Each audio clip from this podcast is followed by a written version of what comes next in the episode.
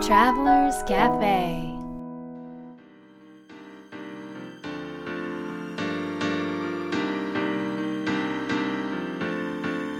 ライフトラベラーズカフェへようこそ松田美弘です。若菜です。ナビゲーターの武井宏奈です世界各国で自分らしいライフスタイルを行っている素敵な方々にインタビューをし配信するライフトラベラーズカフェ。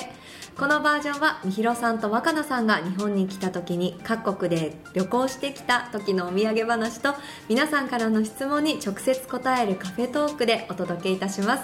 今回はどこに行ってきたんですか？はい今回はプーケットクルーズに行ってきました。おおプーケットクルーズ。うん。いい響きです。先週のシンガポール出発はい。のプーケットうーん。からまたシンガポールに帰ってくると。なんか今日本すごく寒いですからなんか暖かいところいにやうー。行って幸せですね、暖かいところは幸せだね。うん、うん、緩むよねそれだけ。緩みますね、はい。へーはいクルーズはどんなタイプのクルーズ今回だったんですはか結構大きめの船でうんうん。4000人ぐらい乗ってるのかな、うん。で僕たちも初めての船会社だったんだけど、うんうんあのまあ、香港のほ日本社がある会社で、えー、とアジアクルーズはもう僕はかなり久しぶりで若野は初めて。初めて。へうん。いつもヨーロッパのクルーズなんだから。そうですね、はいカリブなので、えはい。で、まあ、行ってみて驚いたのは乗ってる方々がうん。もうほぼ9割以上中国人の方かインド人の方。へえ。で食事がはい。インターナショナル料理が、うん。えー、といつの時も中華料理とカレええ。インドカレー。ってーすごいうくないですか？すごい。面白い船でしたよ。衝撃の船でした。うん。インターナショナル料理って言っていいんでしょうかそれは。なんか中華料理とインド料理はいことのような気もするんですけど。ハンバーガーとかじゃないんですよ、へー。もうカレーなんですよ、うんへえご飯とかでもないね。うん、でそのもう乗船されてる方々のもうエネルギーがうん。もうすごくてすごくて。みんな元気ね。はい。あのはいなんかそれはそれですごい新鮮ですよね。でも新鮮新鮮、ねインド人の方と中国人の方にそれだけ囲まれるってそう。いやなかなかーもうあないですよ。のエレベーターの中でもすごい勢いでですね皆様。あのはい、うん。ちょっとしっかりしなくちゃって思いました。へでもね、よくよく考えてみると、はい。地球上の人口比率でいうと、インドの方とか中国の方がもう、ほぼねほぼしだいぶ多く占めてるわけですよ。そうですねだからそうですね。日本なんか、日本人なんかほんのなんていうのかわずかなうん。うん民族であって、はい。僕たちが世界の中心にいるわけじゃ全くないじゃないですか、うんうんうん。地球を見てみたら、はい。そういう意味では、まあ、これが地球というかね、うん。世界のうん。縮図だなとうんうんうん。感じたね、はい、へえうん。なんかこう思い出に残ってる出来事ってあります？クルーズの乗ってて結構ねみんなもう大家族で来てるんですよね。ああはいはいはい。へえそうみんなあのインドの方なんかは、うんうんうん。あのー多分自分の家族プラス親戚とかもうん。一族で来てるので、うん。多い人だと2 3 0人とか。なんですよ、えうん。本当です。かそうなんですよ。で中国の方もやっぱり大家族じゃないですか、はいうん。はいなので本当になんか私たちがカフェにこういた時に、はい。あるインドの家族がいらっしゃって、うんうんうん。隣でゲームを始めたんですけど、うんうん。どんどんその一族が増えて、ん。で20人ぐらいになったんですよ。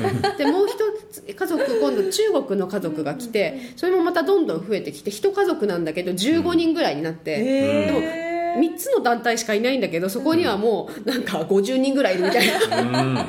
うちらは静かにもう。っていう感じ。なんか中国人の方もインド人の方も結構なんていうんですかねこう仲間意識が強いっていうのかな、家族のね家族のつながりをすごく大切にされてますよね。だからこうなんていうんですかねこう知らない人同士でも結構話をしたりとか気軽にこう声かけたりとかしてくれませんか？もしかしたら日本人よりもそこら辺はやっぱりオープンなのかもしれないですよね。面白いそうだから僕たちが今まで経験した船旅とは全く違う 体験でね、本当面白かったというか、はい。いろんなものを知ることは大事だなっていう。そうですね。新鮮です本当に、うん、それはあの僕たちがねまた別のプロジェクトで、はい。えー、とクルーズ旅行をプレゼントするっていう企画があって、うん。はい。それで 20, 20人ちょっとかな、で行った企画だったあので。あそうだったんですか。で僕たちはもうね何度も船に乗ってるけど、ええ。その招待した人たちはもうほほぼ全員が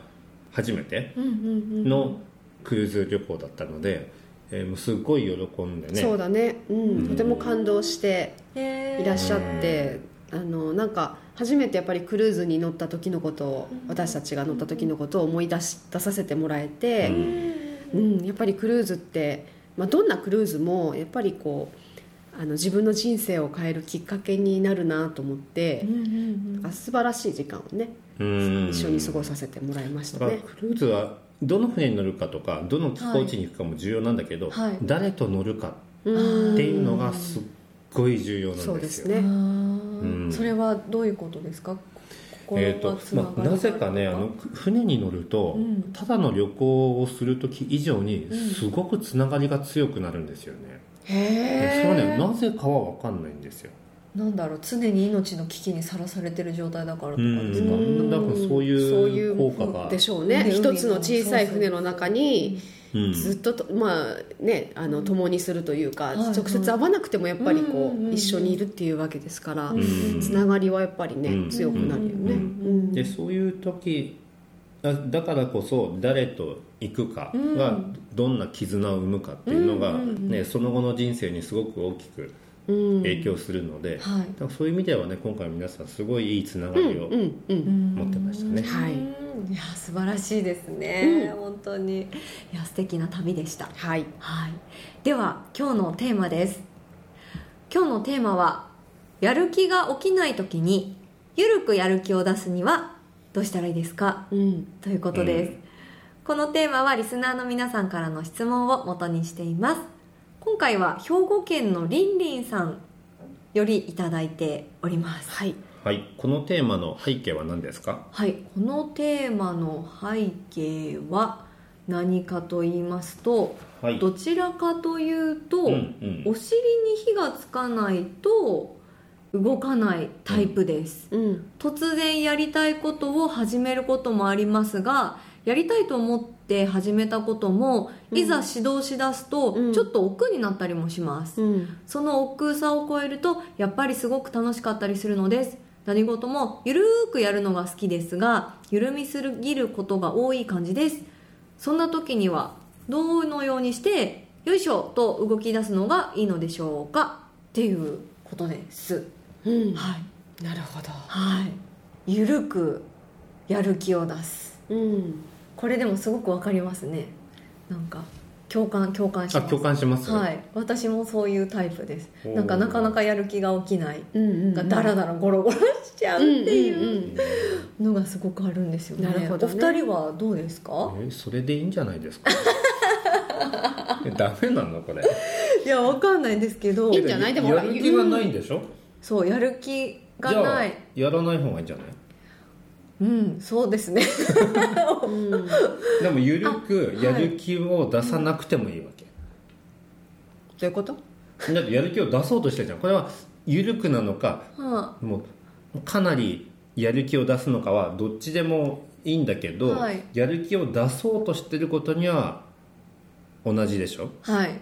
やる気はね出そうとしちゃダメなんだよ。あやる気出さなきゃなんかやってない自分がダメだからやる気出さなきゃうん。と思わないまず。うんうんうんうんうんなるほどなるほど。でもそもそもさうん。この方が、あのーどうしたらやる気を緩く出せるかなってうん。思った背景がすごく大切だと思ってて、うん。背景というか理由？はい。本当の理由、ん。でそれって多分なんかこう何かしら自分の人生とかに本当の喜びであったりとか、うんうん。あのパッションであったりっていうのを感じたいっていうところから、なんかやらなきゃなと思い、うんうんうんなんかやりたいなと思っうんうてん。いるのかなというふうに感じて、ああいるね。感じてるんですけど、うん。そうした時に、やっぱりあの実際今どういう人生を送りたいのかどんなうん。思いや、うん。えー感覚を自分は体験したいのかうんっていうところにまずは焦点を当てることが必要で、うん。どんな思いそう。どんなどんな体験を体験をしたいのか。そうしたいのか。だから例えばなんかそうだな。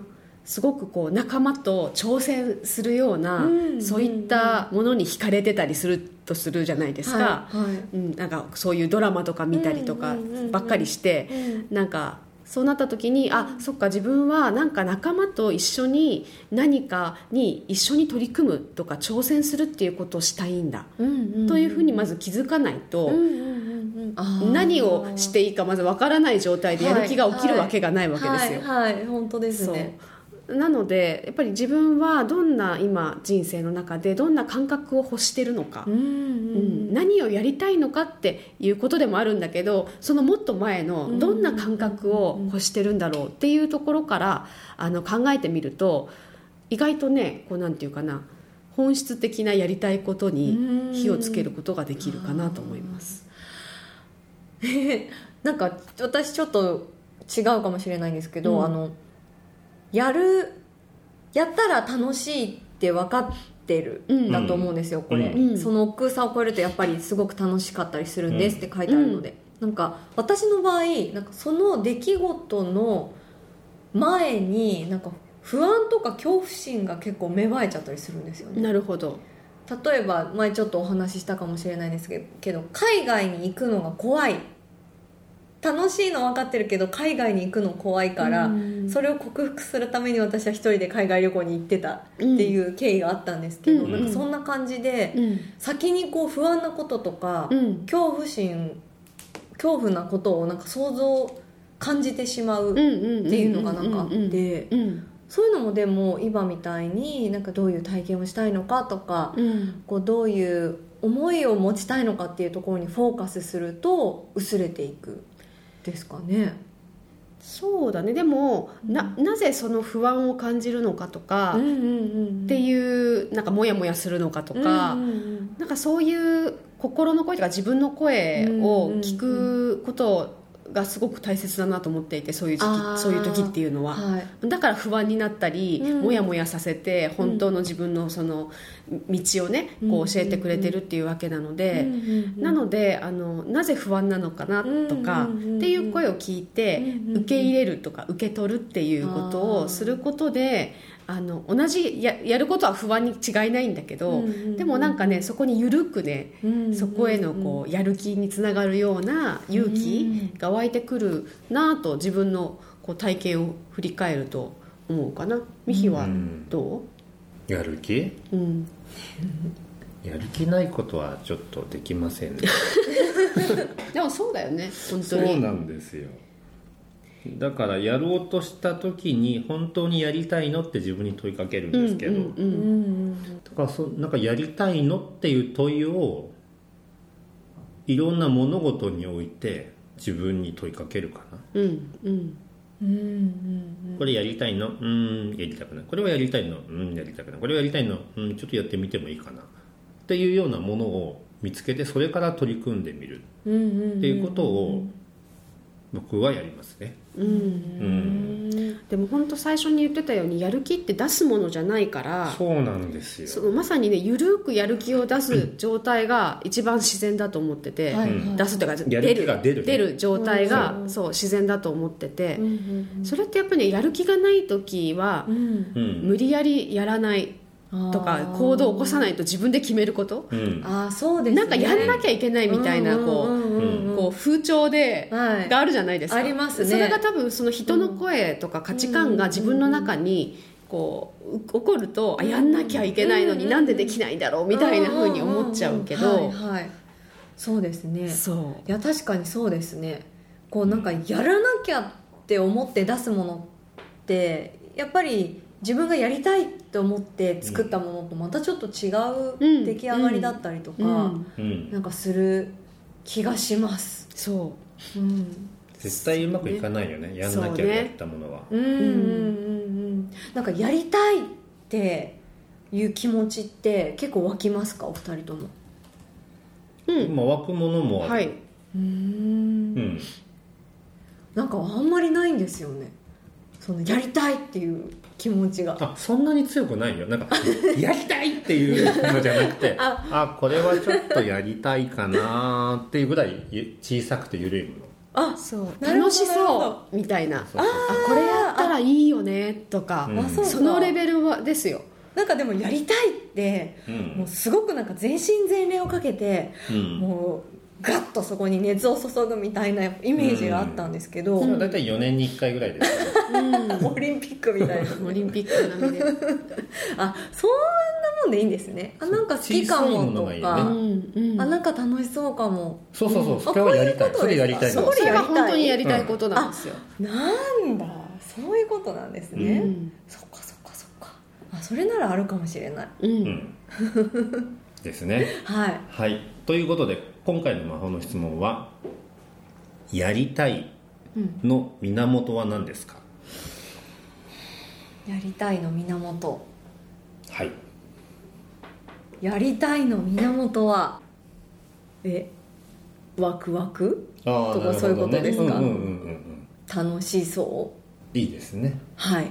うんうん、そういうものの周辺にこうなんかこれからの活動とかやりたい事柄のヒントがあるってことですね。はい。なんかそんな気がします、若菜さんはいかがですか？私はねまさにそのこう心がうん。こうなんだろうキラキラしたりとか、こう自由になっていくような感じ感覚、うん広がっていく感覚がしたりとか、うん。本当豊かになっていくようなそういう感覚ですかね源は。うん。はい。うん。素敵みひろさんは？僕はねまだ見ぬものです。へえ。まだ見ぬものに出会いたいと思った時がやりたいにつながる。おお面白い。あじゃあ新しいこう世界をこう開拓していきたいっていう欲みたいうん。なおおなるほど。あなんかみんな三種三様ですね、ううん。えじゃあもうやる気はない時はもうやる気がないんだなと思ってそれを受け入れるっていうことも大事な手だっていうことと、うん。そのやる気っていうのは出すもんじゃなくて、うん。勝手に湧いてくるもんだようんっていうのが今回の学びだったかなとはい。思います、はい。はい。ライフトラベラーズカフェは世界各国から不定期でお届けするプレミアムトラベル版と今回のように日本に来た時に毎週お届けするカフェトーク版があります。皆さんからの質問もお待ちしています。次回の放送も聞き逃しないように、ポッドキャストの購読ボタンを押してくださいね。それでは、良良いい週末を Life Travelers Cafe